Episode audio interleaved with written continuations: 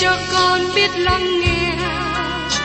Lời ngài từng theo bước đời con. Xin cho con biết sẵn sàng chờ đợi và vẫn nghe theo chúa. Xin cho con biết sẵn sàng thực hành lời chúa đã truyền ban. Hân hoan chào mừng quý vị đón nghe chương trình Tìm hiểu Thánh Kinh. Đây là một chương trình học kinh thánh liên tục và hệ thống trong thời gian 5 năm.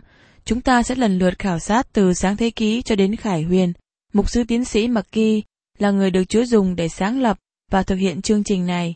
Ông tin rằng lời của Đức Chúa Trời có khả năng đáp ứng mọi nhu cầu cho tất cả mọi người trên thế giới, không phân biệt chủng tộc, văn hóa, trình độ tuổi tác hay phái tính. Ước mong quý vị theo dõi liên tục và giới thiệu cho thân nhân bạn hữu cùng đón nghe. Thưa quý vị và các bạn, trong hành trình tìm hiểu Thánh Kinh, hôm nay chúng ta đến ba đoạn chót, Thi Thiên 148, 149 và 150. Đây là điệp khúc ngợi khen Đức Chúa Trời. Thi Thiên 148 bắt đầu với các tạo vật trên trời. Đây là điệp khúc mà thiên sứ và các tạo vật trên trời ngợi khen Đức Chúa Trời. Mời các bạn cùng xem Thi Thiên 148, câu 1 đến câu 6. Hallelujah! Các tầng trời hãy ngợi khen Đức Sô Va, hãy ngợi khen Ngài trong nơi cao cả.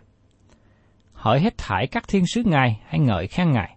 Hỡi cả cơ binh Ngài, hãy ngợi khen Ngài. Hỡi mặt trời, mặt trăng, hãy ngợi khen Ngài. Hỡi hết thải ngôi sao sáng, hãy ngợi khen Ngài. Hỡi trời của các tương trời, hỡi nước trên các tương trời, hãy ngợi khen Ngài. Cả thảy khá ngợi khen danh Đức Sô Va, vì Ngài ra lệnh thải bèn được dựng nên. Ngài lập cho vững các việc ấy đến đời đời vô cùng, cũng đã định mạng, sẽ không có ai vi phạm mạng ấy. Lời ngợi khen này khởi sự từ nơi cao nhất trên trời, đó là từng trời thứ ba. Thiên sứ, mặt trời, mặt trăng, các ngôi sao đồng hòa thanh ngợi khen Đức Chúa Trời. Các bạn có thấy đó là điều lạ lùng không? Tiếp đến, chúng ta nghe sự ngợi khen từ dưới đất. Trong Thi Thiên 148, câu 7 đến 14. Hỡi các quái vật của biển và những vực sâu, hãy ngợi khen Đức Giô Va từ nơi đất. Hỡi lửa mà mưa đá, tuyết và hơi nước, gió bão dâng theo mạng Ngài. Các núi và mọi nọng, cây trái và mọi cây hương nam, thú rừng và các loài súc vật, loài côn trùng và loài chim, những vua thế gian và các dân tộc, công hầu và cả quan sát của thế gian, gã trai trẻ và gái đồng trinh, người già cả cùng con nhỏ, cả thải hát ngợi khen Đức giê va và chính danh Ngài được tôn cao cả, sự vinh hiển Ngài trỗi cao hơn trái đất và các tầng trời.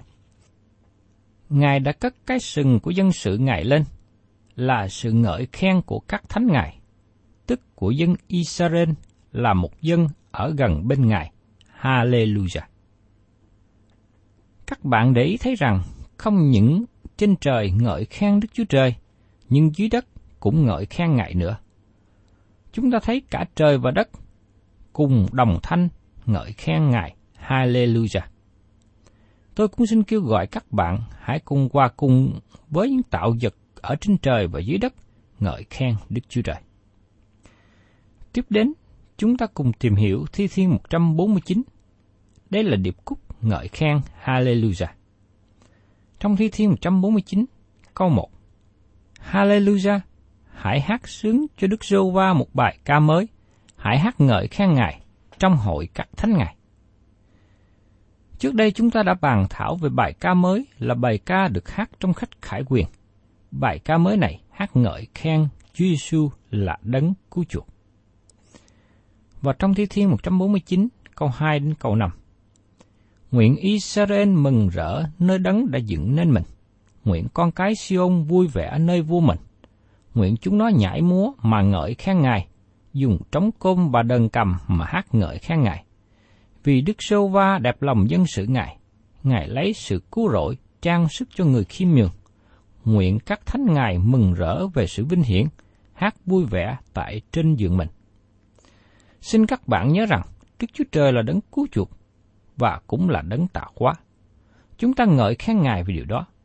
Khi các bạn đi bộ trên núi hay đi dọc theo bờ biển, bờ sông, các bạn có thể ngợi khen Ngài. Các bạn có thể ngợi khen Đức Chúa Trời ở mọi nơi, trong mọi lúc.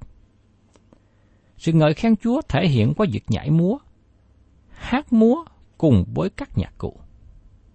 Các bạn nhớ hình ảnh của David đã hát múa trước hòm giáo ước của Đức Chúa Trời. Giờ đây, chúng ta hãy chú ý đến sự đoán phạt sẽ đến trên các quốc gia. Mời các bạn cùng xem tiếp Thi Thiên 149, câu 6 đến câu 9. Sự ngợi khen Đức Chúa Trời ở trong miệng họ, thanh gươm hai lưỡi bén ở trong tay họ, đặng báo thù các nước, hành phạt các dân, đặng trói các vua của chúng nó xiềng lại và đóng trăng các tước vị chúng nó. Để thi hành chúng nó án đã chép, các thánh ngài được vinh hiển ấy. Hallelujah. Xin chúng ta nhớ rằng, khi Chúa Giêsu trở lại thế gian, Ngài không được quan nghênh bởi các nước của thế gian, bởi vì Ngài đến thế gian để đoán xét. Khi Chúa Giêsu trở lại, Ngài dẹp đi tất cả sự phản nghịch. Ngài sẽ đánh đổ họ bằng cây roi sắt. Như trong Thi Thiên, đoạn 2 câu 9 nói rằng, con sẽ dùng cây gậy sắt mà đập bể chúng nó, con sẽ làm vỡ nát chúng nó khác nào bình gốm. Xin các bạn đừng để lừa dối theo suy nghĩ cho rằng Đức Chúa Trời sẽ không đón phạt. Các bạn và tôi đang sống trong một thế giới đang đi dần đến ngày đón phạt ấy. Và tiếp đến, chúng ta tìm hiểu Thi Thiên 150. Đây là lời ngợi khen lớn sau cùng. Mời các bạn xem cả đoạn Thi Thiên 150, câu 1 đến câu 6. Hallelujah, hãy ngợi khen Đức giê va trong nơi thánh ngài. Hãy ngợi khen ngài trên bầu trời về quyền năng ngài. Hãy ngợi khen ngài vì các việc quyền năng ngài. Hãy ngợi khen ngài tùy theo sự oai nghi cả thể của ngài. Hãy thổi kèn ngợi khen ngài, gãi đờn sắt đờn cầm mà ca tụng ngài. Hãy đánh trống cơm và nhảy múa mà hát ngợi khen ngài. Hãy gãi nhạc khí bằng dây và thổi sáo mà ca tụng ngài hãy dùng chập chỏ dội tiếng, mã la kêu rền mà ngợi khen Ngài. Phàm bậc chi thở hãy ngợi khen Đức giê va Hallelujah. Trước nhất, chúng ta suy xét đến đối tượng của sự thờ phượng. Thờ phượng ai? Chúng ta tìm thấy lời này được nói trong sách Thi Thiên 150 câu 1. Hallelujah, hãy ngợi khen Đức giê va trong nơi thánh ngài. Khía cạnh thứ nhất được nhấn mạnh đó là việc thờ phượng và ngợi khen Đức Sô và Hallelujah. Chúa là đối tượng của sự thờ phượng. Tác giả Thi Thiên nhấn mạnh trên hai sự kiện. Chúa là đấng tạo hóa và Ngài cũng là đấng cứu chuộc. Chính Ngài đã tạo dựng nên trái đất và vũ trụ mà chúng ta đang sống. Ngài ban nắng ấm, nước uống, thức ăn cho chúng ta vui hưởng. Ngài là đấng tạo hóa tất cả mọi việc đều do Đức Chúa Trời tạo dựng. Ngài là đấng xứng đáng cho chúng ta thờ phượng, bởi vì Ngài là đấng tạo hóa. Ngài là đấng xứng đáng cho chúng ta thờ phượng, bởi vì Ngài là đấng cứu chuộc. Chỉ có Ngài là đấng tạo hóa, chỉ có Ngài là đấng cứu chuộc. Các bạn thấy rằng công việc của Đức Chúa Trời bao gồm mọi lĩnh vực và không có một ai dí sánh được như Ngài. Ngài là đấng duy nhất thực hiện sự sáng tạo và sự cứu rỗi. Bởi thế, Đức Chúa Trời kêu gọi mọi tạo vật thao phượng Ngài, chúc tụng Ngài và ngợi khen Ngài. Kinh Thánh nói rằng Đức Chúa Trời là đấng ghen tương.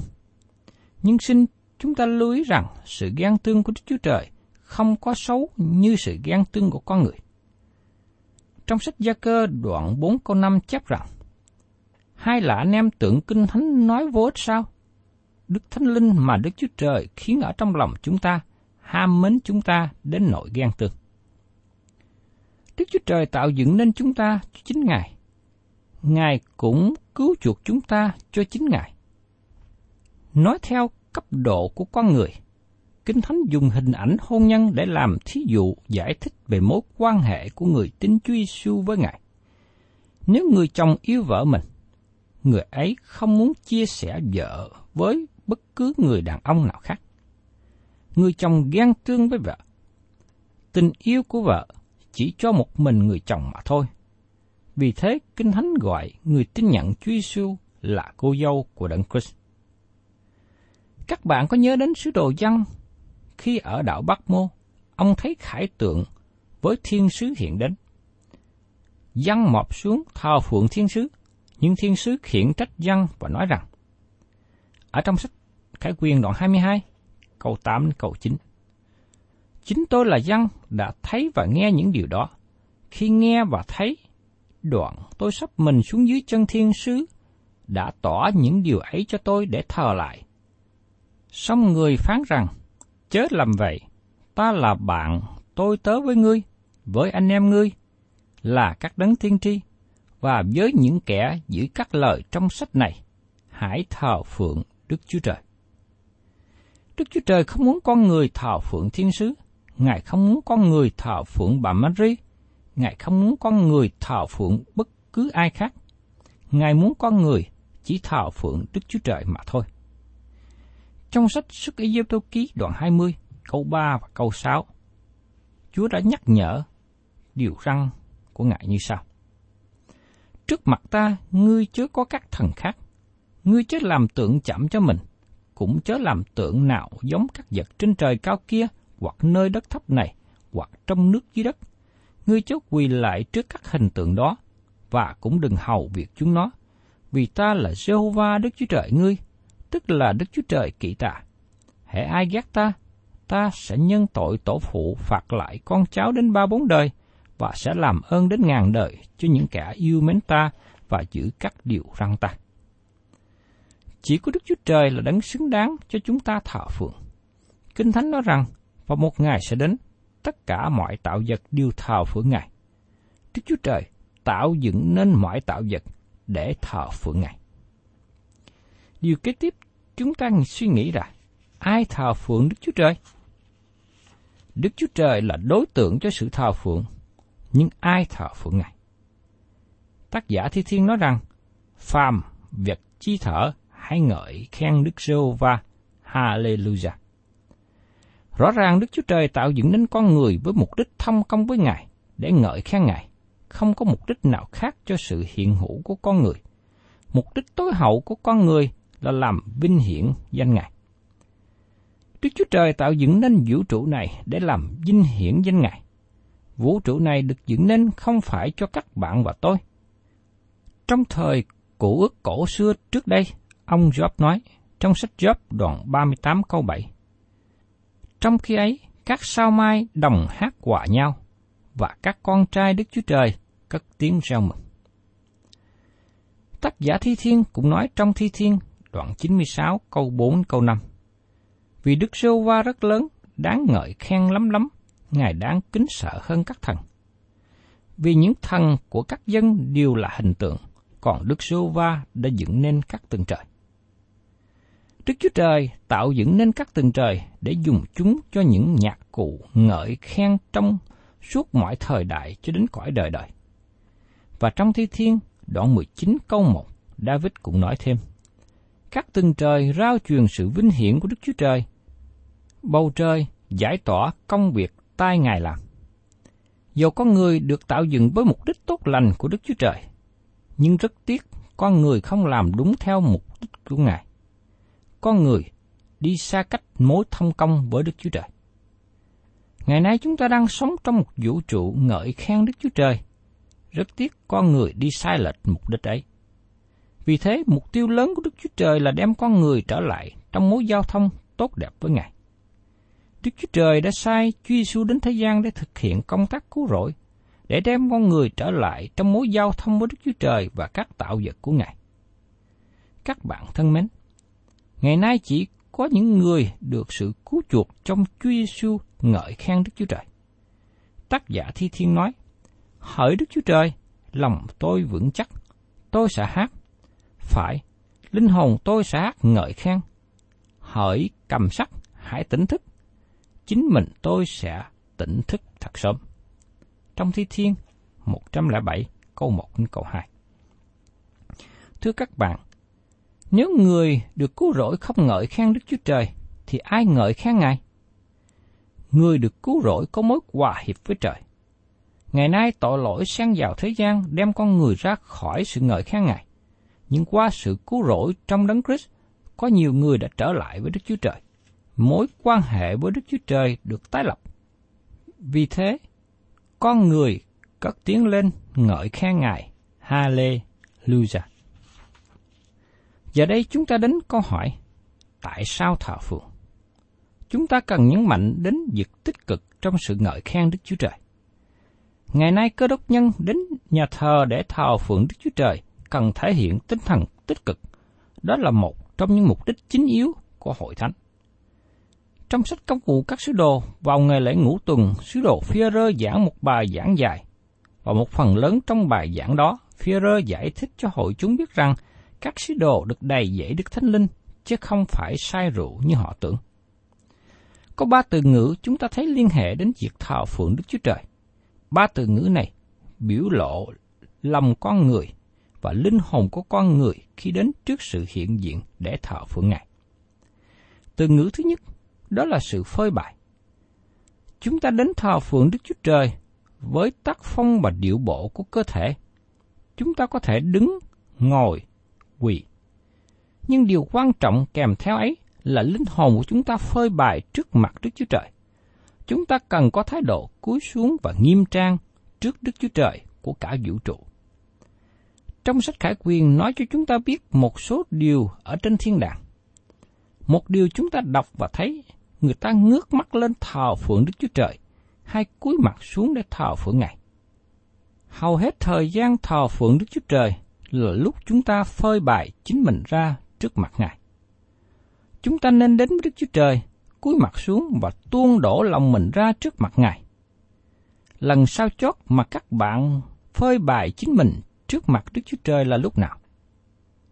Đó là một điều tốt cho chúng ta. Nó sẽ đem chúng ta ra khỏi tình trạng nguội lạnh. Nó giải thoát chúng ta ra khỏi cái vỏ mà chúng ta đang nhốt mình trong đó. Nó làm cho lòng của chúng ta được thay đổi thái độ khi chúng ta phơi bày linh hồn mình trước mặt Đức Chúa Trời. Từ ngữ thứ hai liên hệ đến sự thờ phượng là sự tôn kính. Có sự tích cực trong từ ngữ đó.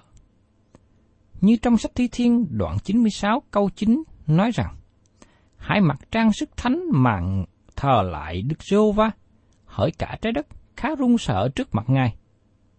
Sự thờ phượng là một vấn đề bày tỏ tình yêu thương, tình yêu thương Đức Chúa Trời. Các bạn có nhớ câu chuyện của Minh Canh, người vợ đầu tiên của David, bà rất tức bực trước sự David tôn kính Đức Chúa Trời. Điều đó được kỹ thuật ở trong sách Simon thứ nhì đoạn 6, câu 15-16, khi David khiêng hòm giao ước về thành Jerusalem. Ấy, David và cả nhà Israel lấy tiếng vui mừng và tiếng kèn thổi mà thỉnh hòm của Đức Sô Va lên lại như vậy. Nhưng khi hòm của Đức Sô Va vào thành David, thì Mi Canh, con gái của Sao Lơ, dòm ngang qua cửa sổ, thấy David múa nhảy trước mặt Đức Sô Va, thì trong lòng khinh bỉ người. Bà Minh Canh khinh bỉ David khi thấy David yêu mến Đức Chúa Trời hơn là yêu mến bà. Thao phượng mà không có tình yêu thương cũng giống như bếp lửa cháy mà không có nóng, giống như cái bông không có mùi thơm, giống như bình điện hết điện. Việc thờ phượng nên là hành động tự phát, nó cần được phát xuất từ lòng mong ước, lòng sốt sắng. Người thờ phượng cần có tấm lòng tôn kính và yêu mến Đức Chúa Trời. Từ ngữ thứ ba liên hệ đến sự thờ phượng là sự tôn cao. Chúng ta cần đặt Đức Chúa Trời vào đúng cương vị khi chúng ta đến thờ phượng Ngài. Các bạn và tôi cần cúi xuống trước mặt Ngài, vì chúng ta là loài thọ tạo trước mặt đấng tạo quá. Tôi muốn nói với các bạn về chủ nghĩa nhân bản. Nó luôn luôn tôn cao con người. Chẳng hạn như chúng ta thấy trong thời Hitler, con người đi theo gót dài sắt dưới sự cai trị độc tài của ông ta. Nhưng khi con người thờ phượng con người, tôn sùng con người, họ quay lưng với Đức Chúa Trời. Các bạn thân mến, tôi thờ phượng Chúa Giêsu vì Ngài là Chúa tôi và là Đức Chúa Trời của tôi. Tôi không thấy có sự hổ thẹn nào khi cúi xuống thờ phượng Ngài. Trong sách công vụ đoạn 9, ký thực cho biết về việc Phaolô mọp xuống dưới đất trên đường Đa Mách trước mặt Chúa Giêsu. Khi Chúa Giêsu bảo ông hãy đứng dậy, đứng trên chân mình. Chỉ có đức tin cơ đốc mới làm cho một người trỗi lên khỏi bụi đất và đứng trên chân mình. Và trong sách Khải Quyên đoạn 1 câu 17, sứ đồ văn ký thuật như sau. Vừa thấy người, tôi ngã xuống, chân người như chết, nhưng người đặt tay hữu lên trên tôi mà rằng, đừng sợ chi, ta là đấng trước hết và là đấng sau cùng. Giờ đây, các tạo vật có thể đến thờ phượng đấng tạo hóa. Con người hư mất trong tội lỗi và tiếp tục đi xuống, nhưng con người có thể đi lên khi tin nhận và thờ phượng đấng Christ. Chúng ta cùng nhau nghe một lần nữa về Thi Thiên 150. Hallelujah! Hãy ngợi khen Đức Sô Va trong nơi thánh ngài. Hãy ngợi khen ngài trên bầu trời về quyền năng ngài. Hãy ngợi khen ngài vì các việc quyền năng ngài. Hãy ngợi khen ngài tùy theo sự oai nghi cả thể của ngài. Hãy thổi kèn ngợi khen ngài, gãi đờn sắt đờn cầm mà ca tụng ngài. Hãy đánh trống côn và nhảy múa mà hát ngợi khen ngài. Hãy gãy nhạc khí bằng dây và thổi sáo mà ca tụng ngài hãy dùng chập chỏ dội tiếng, mã la kêu rền mà ngợi khen Ngài.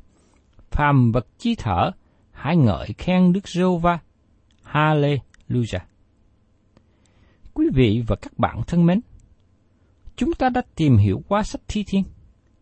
Tôi xin cùng với quý vị nhắc lại một vài điểm nổi bật. Lời của Đức Chúa Trời là nền tảng chính yếu cho đời sống của David. David tìm kiếm và theo đuổi con đường thiện và sự trả thù thuộc về Đức Chúa Trời. Đức Chúa Trời nhậm lời cầu nguyện và hướng dẫn David vượt qua nhiều khó khăn khi ông hết lòng nương cậy nơi Ngài.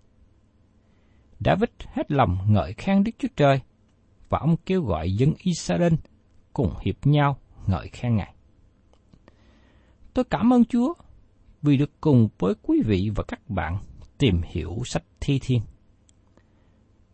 Tôi mong ước rằng khi tìm hiểu qua sách thi thiên này sẽ làm cho đời sống của các bạn gần gũi với Chúa nhiều hơn. Để các bạn hết lòng khởi khen Ngài, nương cậy nơi Ngài. Và đặc biệt, cho các bạn có một đời sống vui thỏa khi biết rằng các bạn là người thuộc về Ngài. Thân chào, tạm biệt quý vị, và xin hẹn tái ngộ cùng quý vị trong chương trình Tìm hiểu Thánh Kinh kỳ sau.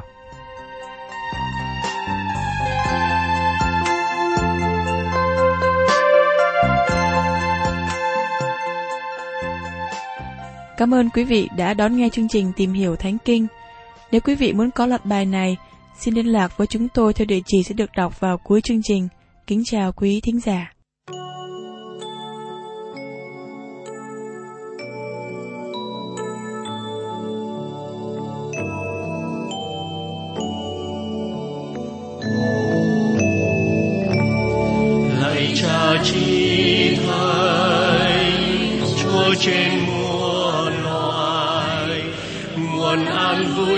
Sống mới cho bao nhiêu cuộc đời. Lòng nguyện dâng lên cho niềm kính yêu mãi không phải qua muôn cánh đời. Lạy cha chi thay hết lòng kính yêu cha.